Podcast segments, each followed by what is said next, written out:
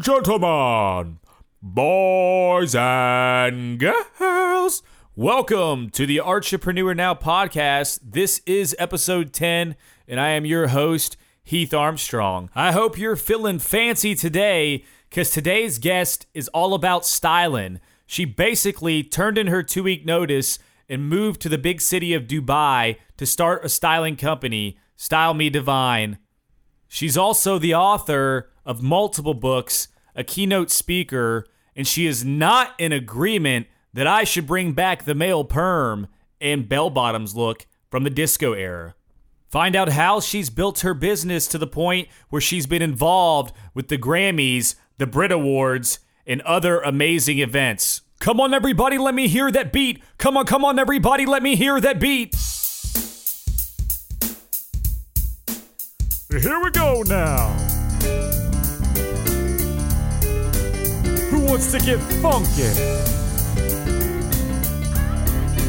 Who wants to get a little creative out there? Which one of you want to get a little bit artsy now? Well, then get on with your bad self. Sometimes she's in London, sometimes she's in Dubai. She's a stylist, an author, and a keynote speaker, the proud founder of StyleMeDivine.com. Everybody put on your best dress, because we are going to get styling with Kelly Lundberg. Kelly, you are the Archipreneur Now. How are you doing? I'm doing very good. Thank you for inviting me to be on the show. Oh, you're most welcome. Kelly is the founder of a styling agency, StyleMeDivine.com, author, a keynote speaker. You know, you basically guide people in personal style and development, and you also are very much into inspiring people to reach for the stars. And you have a little monthly podcast I saw called Where Catwalk Meets Commerce. Is that correct? Absolutely. And you know, if you'd said when I'd first started styling that I would also end up in this sort of other route of writing a book about entrepreneurship in the Middle East, or it's just I think the two go hand in hand. I love inspiring other people. And if I can do that through my job of running a business, and in particularly in fashion, then I absolutely love it. And it's nice to kind of have two hats, I think, you know. Sounds like you have about 4 or 5 hats. Yeah, that can be a problem sometimes. Well, first thing first, since you are a styling coach, I need you to make a decision for me because, you know, I've been pushing hard to try to bring back the male perm here in the United States. Oh, I've been growing my hair out, trying to rock that male perm again, but I keep getting shut down by everybody. I keep getting all these crazy looks. Good, you know, how do you feel about that male perm? No, someone's on my side. That's a good thing. That's a real good thing. Well, I think I still might bring it back. You can do that one yourself then. If you check out Kelly's website, you know, which is beautiful, by the way, you'll see the gigantic array of success she's been involved with. She's worked with styling for the Brit Awards, the Grammys, the Dubai Film Festival. She was a judge in the Style Stakes at the 2011 Dubai World Cup, which is pretty crazy, was nominated as a finalist for Most Stylish Female at the Scottish Style Awards in 2011. The list goes on and on. You were even nominated for Female Entrepreneur of the Year by Visa in, 2008 and 2010? And have been featured in documentaries with the Discovery Channel, the Luxury Travel Channel, the Million Dollar Weekend. So congrats so much on all that success, and I'm truly honored to have you on the show today. My pleasure. Before we get into really the core, we like to start the interview off with a little section called the Breezy Threes, because this is a creative podcast and we like to know your creative side just a little bit. So what are your 3 favorite creative works, Kelly? Wow. Well, I have to say, with someone who's in the creative industry, thinking about this that was personal enough for people to maybe get to know me a little bit, and also to to share a little bit more about me. So the first one I picked was my vision board, because it's something that I do every year. It's probably I would say in some respects, my most creative time, because it's all about me, what do I want? And I get really into it. I spend time going through magazines, through the internet, and I keep them every year. And I did a presentation a number of years ago, 2 or 3 years ago it was, with the Law of Attraction group here in Dubai.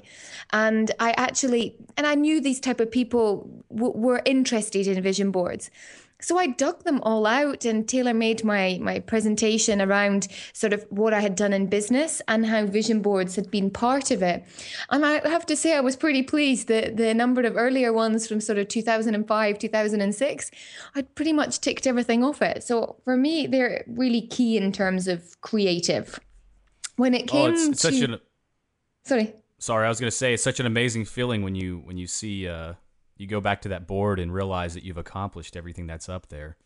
Absolutely. And I don't think people spend enough time doing it. You know, it's actually really fun. I love doing it. And I make sure that my husband knows what's on it as well, because I think, you know, the more people that see it, the better.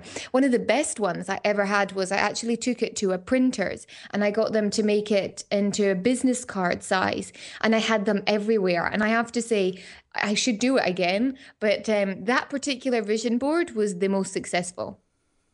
That's a really good idea. I might have to steal your idea there. Yeah, and it was in, you know, you get the little, in your wallets, you get a little plastic, you know, bit where maybe your ID card or whatever would go, or picture of your husband or wife. Mine was my vision board. And and it was good. It was always there. So for me, that was something that was pretty important. And then when it came to sort of thinking about something else, I picked a book, and this particular book, I love books, and most of the books I read personally are sort of business books, because that's where I get so much inspiration from. And I really, really believe that inspiration is the best form of motivation. But for this purpose, I wanted to pick, I've got also a number of coffee table books, and I wanted to pick my first coffee table book. It was probably before I even had a coffee table. It was a number of years ago, but to me, it was just beautiful. And it's called 4 Inches. The foreword was written by Elton John, and it was actually a charity book, or a certain amount of proceeds were going towards Elton John's foundation. And it was a collaboration basically with Jimmy Choo, the luxury shoe designer, and Cartier. And there was all these top models, celebrities, all in around, that would have been around kind of 2003, 2004. And they all posed in nothing else but a stunning piece of Cartier jewelry and a pair of Jimmy Choo shoes. Oh, very cool. And the pictures, the photographs are stunning. Like, they're all really creative, and you know, it's sexy, but it's not. You know, the whole thing. It's really lovely, actually. So that's one of my favorite books in terms of creative, and just, I thought, something a little bit different, and I didn't think anyone would have mentioned that in your podcast. No, it's fantastic. I love the creativity there. And the last one I picked, I'm a huge fan of films, and I love all films. I would rather watch a film than a TV program.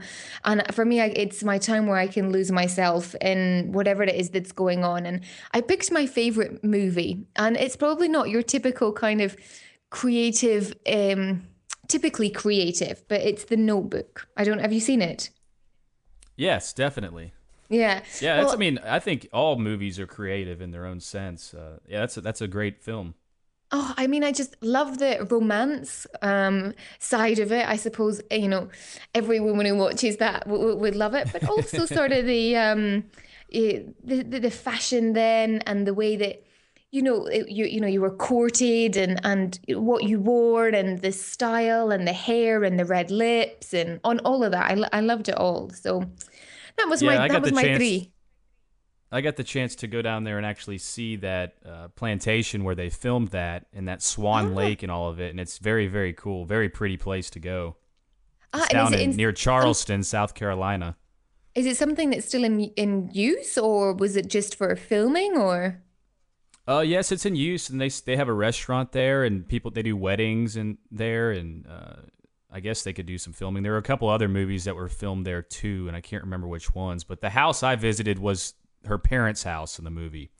And there was a couple other pieces of property there that they clipped into the movie as different locations, but it was really all in the same area, like that Swan Lake where when he gets out there on that lake with all the swans or that river. It was so good. Whatever it is. Last summer, I was back one of the times I was back in London, but we went to Greenwich, my husband and I, and we were walking around this arts and creative kind of fair. They were selling all sorts of things from, knickknacks to souvenirs. It was really lovely, but there was this one man that was selling, it was a coaster, but not a traditional coaster as you would imagine. But what it was the film front cover, and then a piece of the actual film of all these movies. So it wasn't like it wasn't the actual film that was shown in Hollywood. It was something that was shown in the UK. But it's really, really hard to actually get the original film. And he had contacts that he could get a piece of this film. And then he had certain parts of the film. So I know my girlfriends love it. So I remember I bought one for each of them, and I have the picture, the sort of the motion picture, the sort of the three, I don't know what you call them. They're three pictures, I guess, or the strip, maybe it's up to five. Yeah. And there's the one when he's on the boat out there, what you were referring to, when he's standing outside the White House, when Noah's standing outside and he's completed the house. And I can't remember, it was the other one that I had got from my friend. I don't remember. But I thought it was a really nice gift and something a little bit different.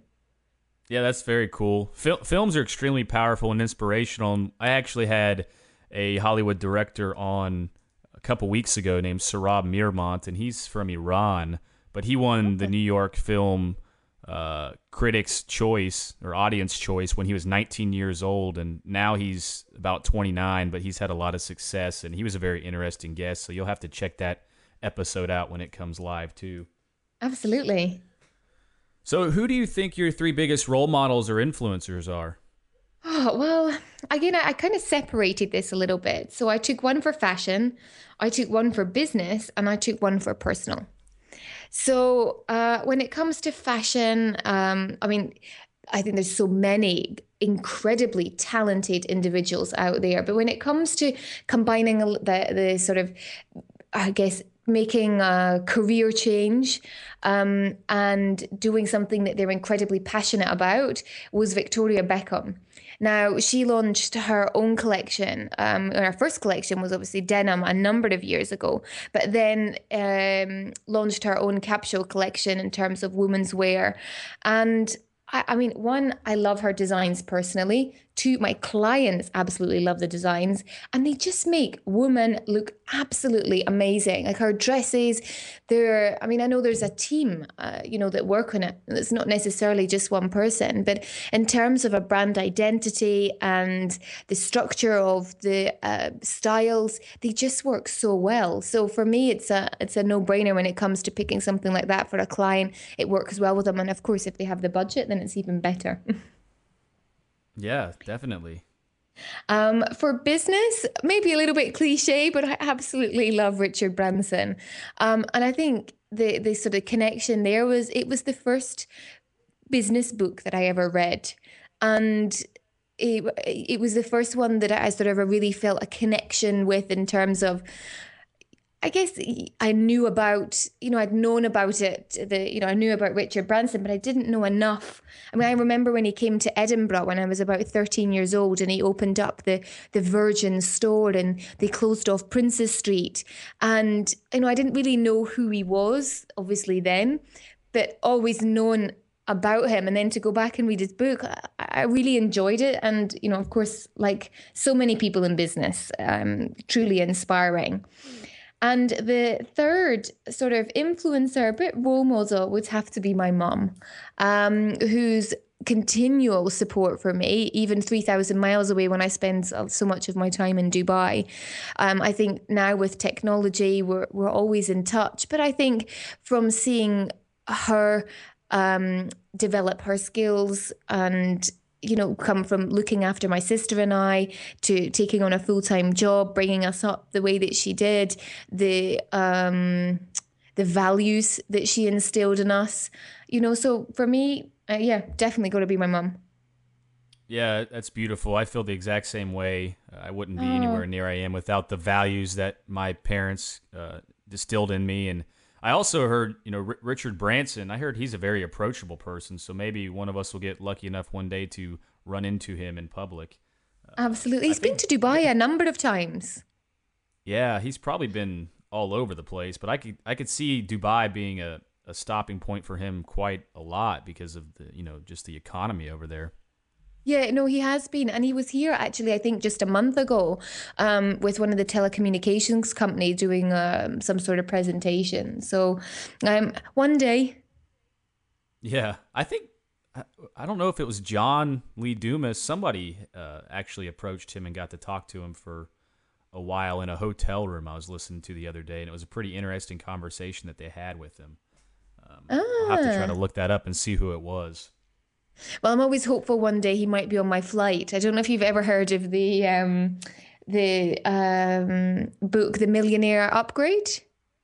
No, I have not. I think it's called The Millionaire Upgrade. I'll have to have a little look for him in a minute. I had it as an audiobook, and it's all about the fundamentals of this chap who ends up getting the upgrade on the plane and the business tips that he learns on his journey. And they're all very usable. So it's and the audio in particular is very good. I'll have to put that link in the show notes, and I'll have to check it out myself too. The Millionaire Upgrade, right? I'm gonna just double check that, but it's really good, and I particularly like the audio. I don't know, there's something. The chap who reads it is you know, very English, and it works well. Yeah, Millionaire Upgrade. Awesome. Look. Well, what are the top 3 items on your creative bucket list? Wow. Well, I think one of the things that I really want to do right now, that's certainly achievable, is to design a new quote bangle. So we launched last year our Giving Back in Style initiative, which was, and I call it Giving Back in Style because there can be some challenges here in the Middle East using the words charity. So let's say Giving Back in Style, where I used my own quote, which was, life is too short to look just fine. Every day you should look divine. And that then became something that we sold to our clients or as gifts, as a reminder, but it was also where we could contribute to Kiva, which is one of the organizations that we work with, and also an orphanage that I personally visit in Thailand. And I'd really love to build on, I would always keep that as sort of the original, but I'd love to do limited edition ones and collaborate with different people. So I've got someone in the beauty industry that I'd like for her to come up with one of her quotes or something that she's particularly interested in and offer it that way. And then to do an entrepreneurship one and just work with different people within different industries that have got a connection that can have a limited edition one. So that was one of them. Amazing. And I love doing it, and I love wearing it, and I know other people love giving them as a gift and receiving them. It's a nice story, and I think when people feel like they can also give back at the same time as wearing something stylish, it's a win-win. Yeah, one thing that really kick-started me to start following my passions and pursue what I really loved was I was actually on a plane flight. And I was coming back from a job interview right after college in Houston, flying back towards Nashville. And I had this guy sitting next to me, and he was just, you know, huge beard, long hair, tattoos all over him. And, you know, my first thought was, who knows where he is or where he's been. But as I started talking to him, his name was Jared Miller. And Jared actually was doing that same kind of thing, but he had given up his life here and moved to Rwanda. And he took all of these women that were victims of the genocide, you know, with HIV, and he started teaching them how to make jewelry. And then he was bringing that jewelry back to the United States, and he was selling it to the celebrity market and taking that money back to Rwanda you know, to try to get them clean water and to build their city structures and things like that. And to this day, he's still highly involved with that. I think it's under a different name now. It was Sisters of Rwanda, but I think there's a whole other name to it now. It's probably grown much bigger. But he told me, he said, well, is that really what you want to be doing? And I'd really never thought about that because it's just how I was grown up and raised to think. You know, you go, you get a job, and then you work your job, and it's not really what about I wanted to do. And I really started thinking about it. And then in the mail, he sent me a book called No More Mondays, and his dad was an author, and he wrote on that particular topic of following, you know, your passions and your dreams. And his father's name was Dan Miller. And I think they co-author books now, and they've got a new one out, which I'll have to look into. But it was really inspiring to me that he could just throw his, you know, set his life aside to do something so much bigger. And so I love the, you know, the whole give back mentality and the effect that it's had on me and naturally everybody across the world that, you know, you all are helping. So definitely thank you for that. Well, I often think as well, I mean, it's for me, I would think why I never did anything sooner was because I always felt that it needed to be something big, something grand. And, you know, the whole point was, I think the big turning point where there was two things was I went and did UPW with Tony Robbins 2 years ago. So then a seed was planted because he was talking about it a huge amount from his beginnings when he started delivering the Thanksgiving dinners and his story about that. And then a little while later, I watched a movie called I Am.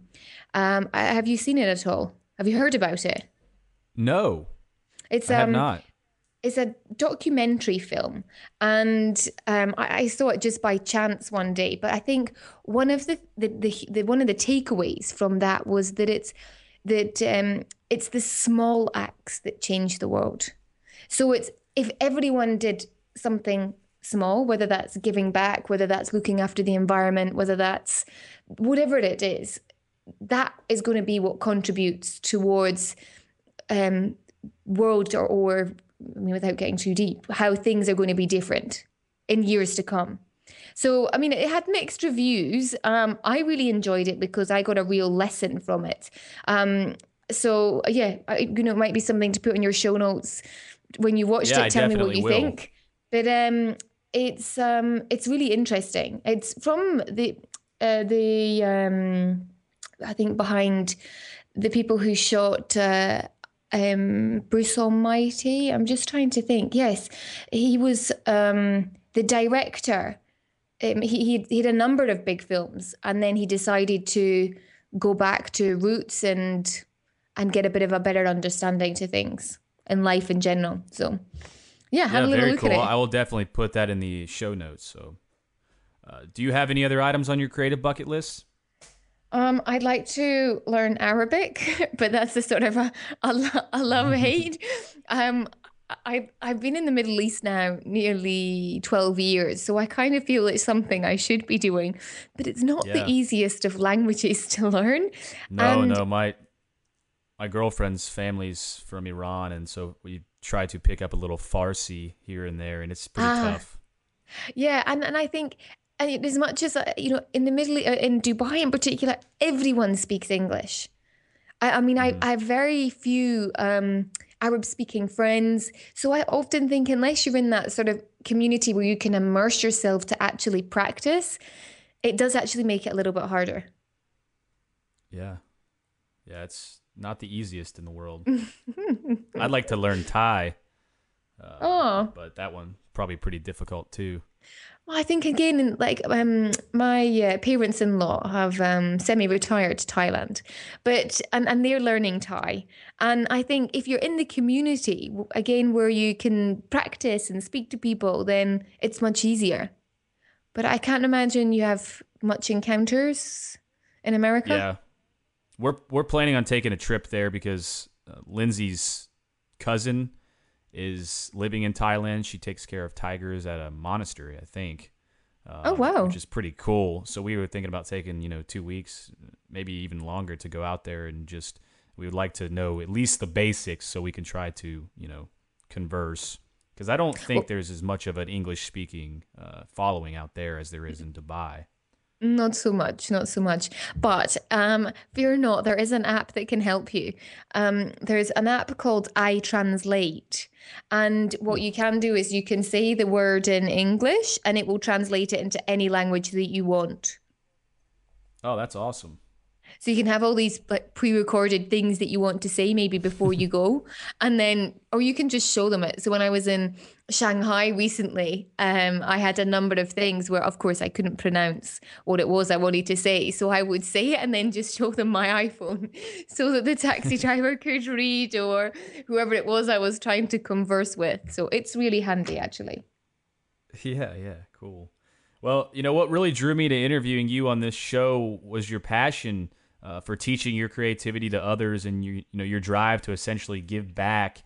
The influence that it has on others is totally life-changing. And obviously I can sense, there's something much larger than just being successful that drives you in particular. So what would you say the purpose of your journey is?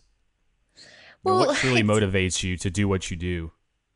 Because I think it's more than just the styling. I spent quite a bit of time working out what my life purpose was, or what I felt kind of what I was here to do that would motivate me. And I kind of worked it down to the fact that it was to inspire and empower people, but with a positive, genuine attitude that you can achieve anything that you want. And in the process, you can feel good doing it. Feel good and look good, because I really believe that whole thing kind of comes together, that when you actually feel good about yourself and you look good, it's not superficial. It's not about wearing the designer labels or the shoes or whatever it is. It's about wearing something that you feel fantastic in, and then being able, and the things you can achieve when you have that empowerment.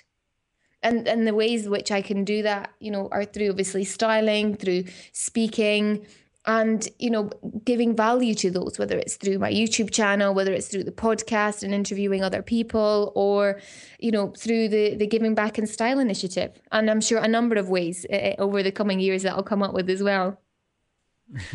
Yeah, that's awesome. Can you tell us a little bit about your background and, where the major turning point was where you decided you were going to take off and do this styling? Well, I left home at 17 and I worked overseas. I love Scotland. I'm originally from Edinburgh. I love it. It's a beautiful city, but I love to visit it and I love going home and seeing my family, but it's pretty cold. And it can be very miserable in winter. So there was always that draw for me to live overseas.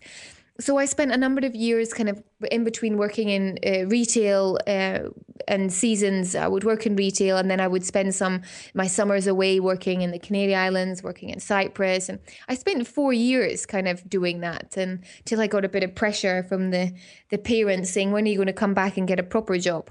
And all my kind of friends were sort of graduating from university, and I was 21 at the time. And I thought, maybe I kind of should go back, because I didn't do university. I went to University of Life. And so I went home, and it was the November, and oh my God, it was cold, it was miserable, it was wet, it was horrid. And I was actually, of all places, down at the job centre. And I just decided, I would click on the button that said international worldwide jobs or whatever it was. And I saw this post for cabin crew based in the Middle East. And I thought, I've been to the Middle East before. I remember that's quite warm. And I took the advert and I went home and I spoke to my mum, and she said, I think you should do it. And I said, where's Dubai? So we're talking 12 years ago, over 12 years ago. And, again, mum was... I said, Dubai, it's Arabic, Muslim, I don't think I can party there. Of course, my priorities were all wrong at 21, but I was like, I don't think I can party there. And I don't think you can drink, you have to wear head to toe covered up. And I was like, don't be so silly. It's going to be the next up and coming destination, and mums are usually white. Well, my mum usually is anyway. And I said, and then it was like, I don't know if I want to be cabin crew, And she said, you should go. It'll be the stepping stone to the next big thing, whatever that's going to be. So I arrived in Dubai in 2002. And yeah, started life as an air stewardess. And I did that for sort of 2.5, nearly 3 years. And I loved it. Flying all around the world. I mean, I'm not your backpacking type. I think that's a great experience for some, but for me, this was the best exposure to see the world, but do it in a way that was, not having to live in, out of backpack, shall we say. And I loved it. And I saw the things I saw, the vacations. I mean, I traveled everywhere for 10% of the fares, and one of my last trips, I remember before I launched the business, was I was looking at the globe and I was like, right, okay, Kelly, pick somewhere in the world that's really far away from here that you can go to, because the chances are, I'm starting a business, so the chances of a holiday in the foreseeable future was not kind of really going to happen. And I picked Hawaii. Now, Hawaii really is the other side of the world from Dubai. We can choose to go two ways to it. We can head sort of back to, we can go, via America, which is 14 hours and then another 9. We can go back to the UK and that way. Or you can go around the other side, back to Japan, which is the way I did, up to Japan and then down to Honolulu. So I loved it. And as a job, it was brilliant, but it just kind of got less...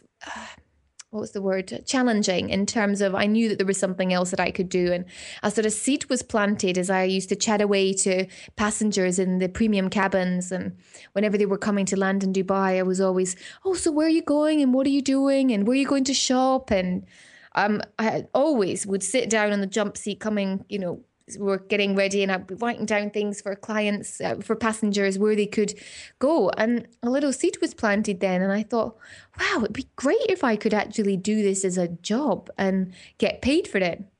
And that was the start of it. And that's kind of where I thought, So this was 2005. And also this was boom time Dubai. So literally anywhere, anyone you spoke to, they were starting a business. Whether it was in real estate, whether it was in PR, whether it was in anything, people were just starting a business. There was this real kind of entrepreneurial kind of you can do it attitude, and there still is.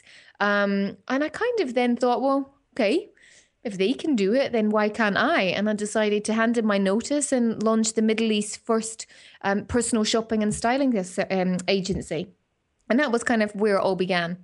And where I learned everything. It was really a case of, what's the word? You're learning on the job. And head first in the deep end. Do you think that it was harder to get started or to keep going? Both. No, I think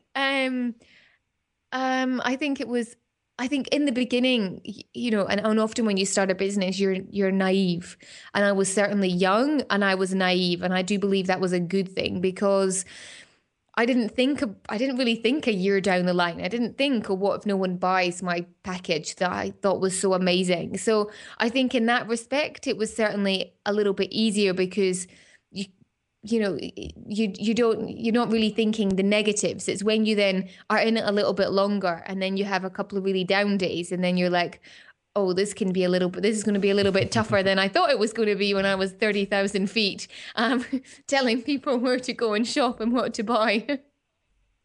Yeah, definitely. Being an entrepreneur, that's part of the glory in it, right? Up and down, and you kind of really have to set your focus on that vision board and your long-term goals and just attack it. And, when we're in school, they don't really teach us all these necessary, traits that would really be helpful for you, like how to network. So I completely agree with you. And so when you use these principles of just trying to get out and network and meeting people, you really have to start developing these small habits, baby steps to get you a little bit closer to your goals. Do you have any habits that you've put in place that you've had to learn on your own after school, because you just didn't really get the luxury of learning how to call somebody up and cold call them and get out of your comfort zone? and problem solve. Yeah, absolutely tons. I mean, I didn't even know what an entrepreneur was when I was at school. I didn't even think that there would be, I mean, even my job as a personal stylist wasn't something, you know, that, you know, if you told the careers advisor that you wanted to work in fashion, they'd tell you to how to go and get a job in a shop. You know, there wasn't the creativity in terms of what the other options were out there. But in terms of things that I've learned, you know, whilst I am, you know, and I go in and speak at schools and talk about my experience, and I'm not a huge advocator of going to university and doing your 4 years. I get that there's professions that do require that and more than 4 years, but there's so many people that do end up going, and, you know, they're coming out and they may not be much further ahead than others who've gone out there, maybe got the experience or learned other ways. So for me, I really am huge in self-education and bettering myself in terms of courses that I can do on my own, things that will inspire me. One of my biggest turning points was getting a coach and understanding how that could help me in my business. And huge. And I've done a number of different coaching programs. And if I'd understood at school, you know, the best athletes have a coach because they need to become the best in the world. And understanding that it's the same principle if you run a business, you know, there'll be people that can help you get there, the accountability factor. All of that is a huge part. And I think more recently, along with sort of this reading aspect, planning my day the night before has now become such a ritual that no matter what state I'm in, how tired, I always plan the next again day the night before. So I have a daily planner, and in that, you know, I've got my morning ritual, the things that I do every single morning and throughout the rest of the day. Otherwise, I wake up and I'm like, I don't know what I'm doing with my day. And then I waste half an hour and it already starts by being kind of unproductive rather than getting up and going, right, this is exactly what it is that I'm doing. And more recently, off the back of that, is turning my Outlook off. And I'll spend an hour and a half in the morning doing my emails. And then I'll maybe turn it on again, or I will turn it on again before the end of the day so I can answer anything. And if I'm out and about, of course, I'll refer to my Blackberry. It's not a case of not looking at it. But geez, the amount of work I've managed to get done in between by not being distracted with everything else. So there are just a few of the things that I've learned. Yeah. The small distractions, if you can figure out a way to manage those to, you know, if you follow Tim Ferriss and the 4-Hour Work Week, he talks about it a lot. And then Hal Elrod, obviously you're a big advocate of the Miracle Morning, which really teaches you how to set your affirmations the night before to get those things done first thing in the morning. And I'm the same way. If I don't get those done, if I sleep over or something, the whole rest of the day just feels like I'm out of it. So it's pretty crazy, but. And that was the thing with Hal's book. And there was so much that, you know, in the sort of the Miracle Morning were all things that you really knew, but it was really just kind of putting them in a way going, I have to do this. It would be stupid if I don't. So, really, really true. Yeah. And back to, you know, to the busy things and trying to manage them, you know, with your email and Outlook. Have you ever heard of the app Square One? No. Well, Square One is a mail app, which is, oh man, it's phenomenal. It's like saved my life. But basically, it takes, you know, you can import your mail from Gmail or whatever, but you can sort them into a grid of importance. So you can have your family and friends or your styling clients or, you know, work or junk email and any of that stuff. But there's a little toggle switch to silence all the zones, or you can silence one zone at a time just by swiping left. And so basically you can set it to only give you your email, you know, 2 times a day if you want. And so without the emails coming through your phone or on your computer or wherever, it clears up those huge gaps of time. And you can really see, you know, these are the 2 things I really need to get done today. And you're not thinking about email and all that other stuff that really is just an excuse almost. You know, you look at your email and you feel like you're doing something, but really, to me, you know, it's just an excuse in my head that I'm not getting the stuff that I need to be getting done. So you should check that out. I absolutely will. It's great when we have these little chats of things that we can pick up along the way. Yeah, definitely. And so you wrote a book, right, called Success in the City?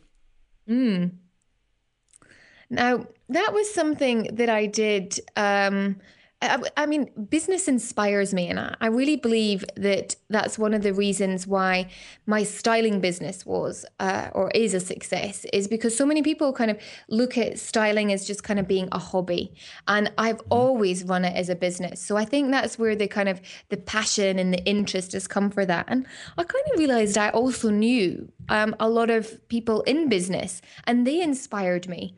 So I decided that I would write a book, and I can't remember exactly how it came across that I would even start it. It was inspired by something else, but there's, for me, the inspiration comes in, you know, okay, the numbers and how they're doing in terms of turnover. But I'm equally interested to know, how did they come up with their name? How did they really turn that idea? What were the steps that really made it real? Because I think when people can start to make a connection and say, oh, well, I've been to that place and I've sat there, and perhaps if I do that again, maybe I'll have an idea, or, you know, it's just getting that real life, real people, real connections. And that's what inspires people. And that's what happens. Yeah, and it's pretty much geared towards inspiring, you know, others to achieve the impossible, which is pretty much the same reason, you know, I'm trying to do this podcast.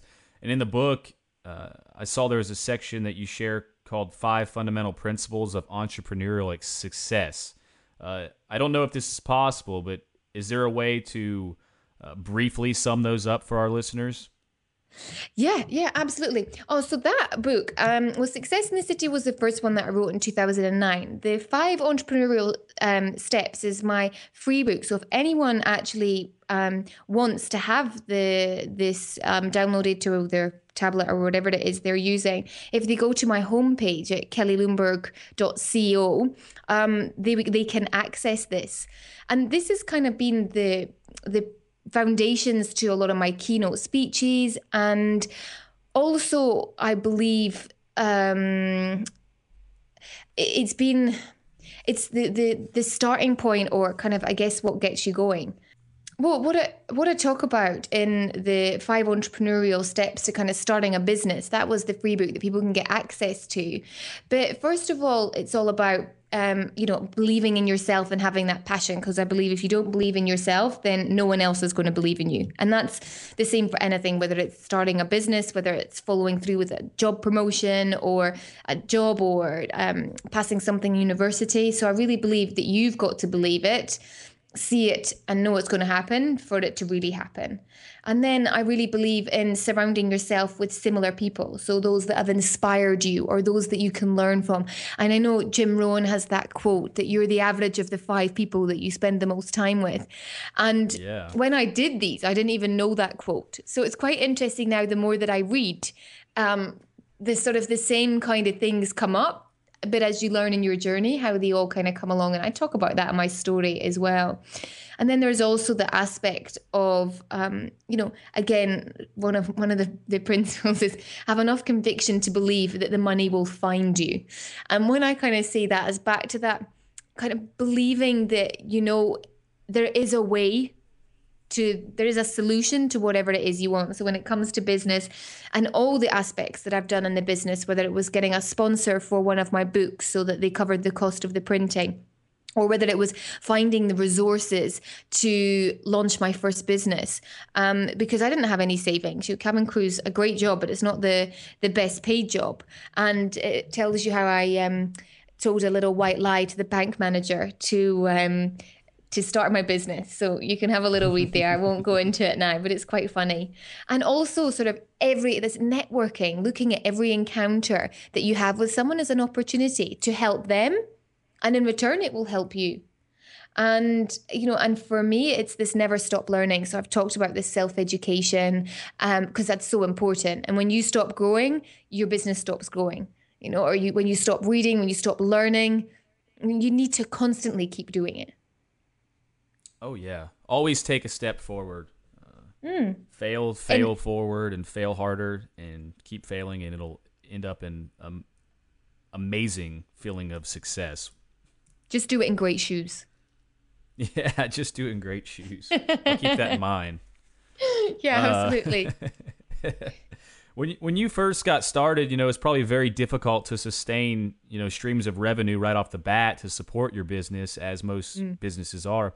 And I'm a big believer that if you truly do follow what you love and identify these problems you can solve with your talents and creativity, then the money will actually come and that community will build around you. And I had a good conversation about that last night with Carrie and Danielle. They started a theater and production company in Knoxville called Yellow Rose, and we were on this topic as well. But you've obviously mastered this now, but what kind of approach did you take when you first got started to secure revenue and kind of boost yourself? I said yes to everything.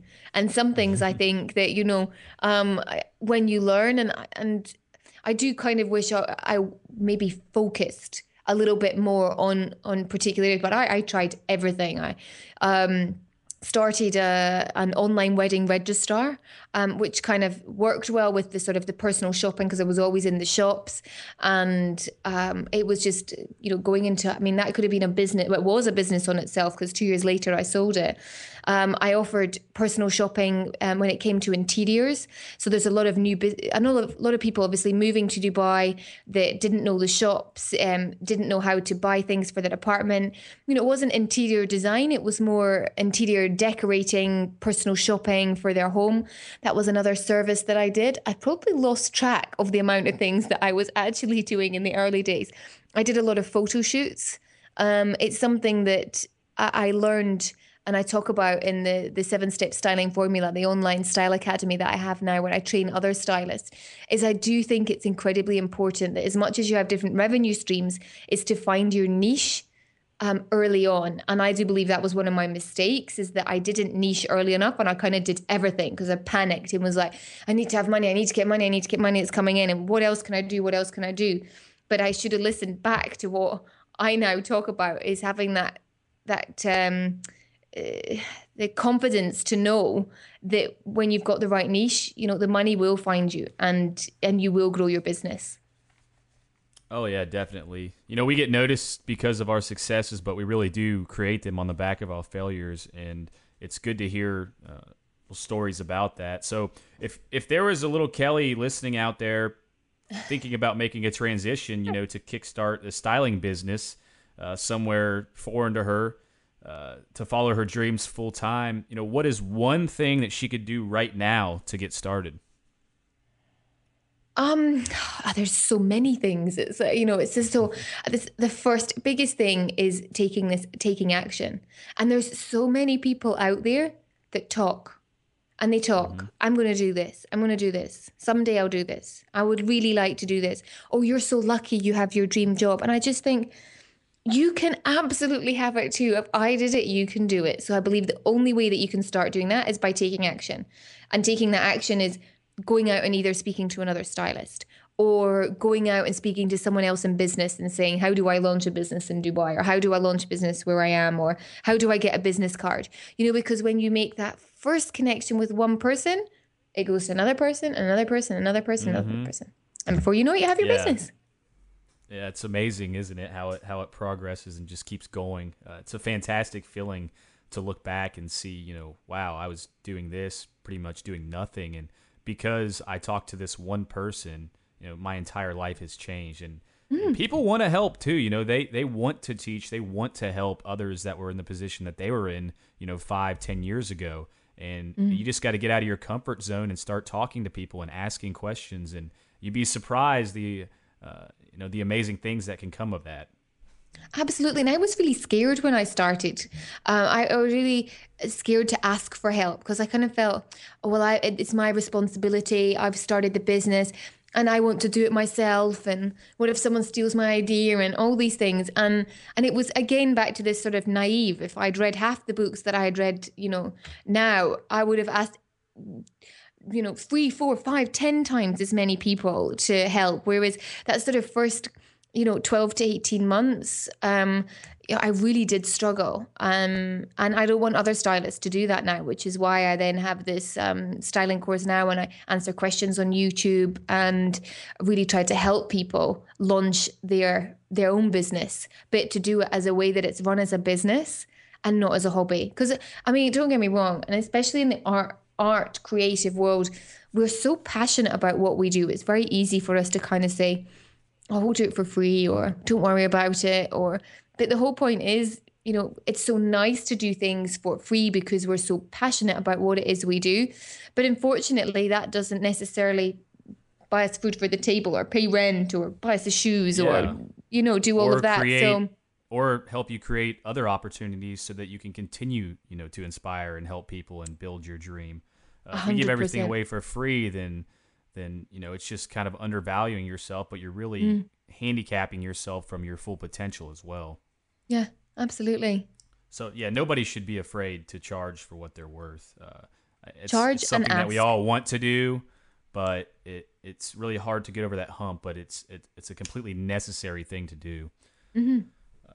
Well, Kelly, I could, you know, talk to you forever, and we might have to have you on again in the future because you've got so much value and insight, and I love the passion and inspiration and motivation in your voice, but we are running over on the time here, so I'm going to have to gear towards the closing questions. Okay, perfect. Before I do the closing questions, I have one more thing to ask. Since you are into so many different things, I feel like I have to ask what your favorite part about your job is. You know, what do you love doing the most? Oh, wow.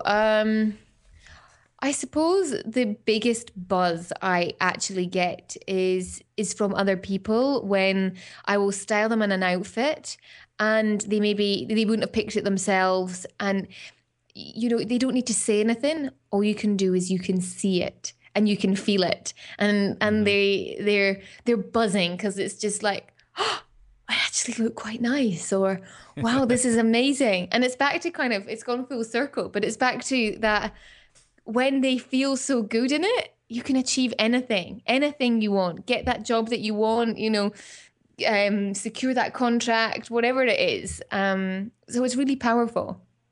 Yeah. And I feel like, you know, unless I get a perm and some big bell bottoms, I'm not going to be able to feel like that. Yeah. Well, we'll maybe have to have a styling session by Skype. Yeah, definitely. Okay. So Kelly, if you had to battle Godzilla,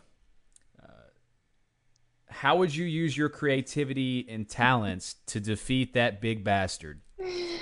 I would challenge him to a marathon mall session, shopping in the biggest mall that we have here. And it's one of the biggest in the world. And I reckon that would defeat him. And I would make him do it in high heel shoes. Oh my gosh. Perfect. That sounds like an immediate defeat. I don't think he'd last very long. Good, yeah. I thought but you might like that one. Godzilla might be a shopaholic. He might give you a run for your money. Oh, I don't know. I'm pretty good at that. I mean, I've clocked up over about 10,000 hours, and I've purchased around 5,000 pairs of shoes. So I don't know. Oh wow. Do you have any favorite advice, resources, or tools that you want to share with our listeners that you think they could find value in? I've given so many. Like, I mean, I feel like I've got loads. I don't want to bombard people with tons of information. Yeah, we've got a lot to put in the show notes already. Yeah, sorry about that. No, it's fantastic. It's great. Good. Maybe one of the biggest mistakes I made in my business was not getting to grips with my accounts early enough, and it's something that I continually want to encourage other people to even if maths is not your strong point, it doesn't have to be. Either outsource it to someone else, but first and foremost, even when you're just starting, really get to grips with your accounts. And you know, even if it's this profit and loss, and I've really found FreshBooks useful. And that was my PA or my VA, should I say, that suggested to use this piece of software, and I absolutely love it. So that would be something that I would pass on. I've actually got that on my schedule to look into because I think I'm going to be looking for something like that. And I've heard a lot of great reviews about FreshBooks. Oh, so good and so easy. So it's something I share with a lot of the stylists that are training as well. Cool. Well, how can our listeners find you or get in contact with you? Oh, I'd love to hear from you all. My web address is kellylundberg.co. I'm on Twitter, it's Kelly Lundberg. I'm on Instagram loads if you prefer that too, and Facebook, of course. And for anyone who's passing through Dubai and would love a styling session, or would like to know where the best places to shop are, or would like to challenge me to a shopping session, then stylemedivine.com is also our shopping site. Oh, very cool. And if you're ever in the United States area, you'll have to trade me a little styling session for, you know, a couple beers or something. I don't really have much value on my style. I need to get into something new and hip. I might do it for a few glasses of champagne, Heath. Yes, I can do that. So. Well, I'd love Kelly, to. thank you so much for being the Archipreneur Now, and always remember to keep it funky. Thank you. It was a pleasure. Thank you for listening to the Archipreneur Now podcast. For all the show notes and more information, please visit artsynow.com. That's artsynow.com. Thank you. The music for this podcast was provided by Shaky Feeling out of Ventura, California. For more information, please visit shakyfeeling.com.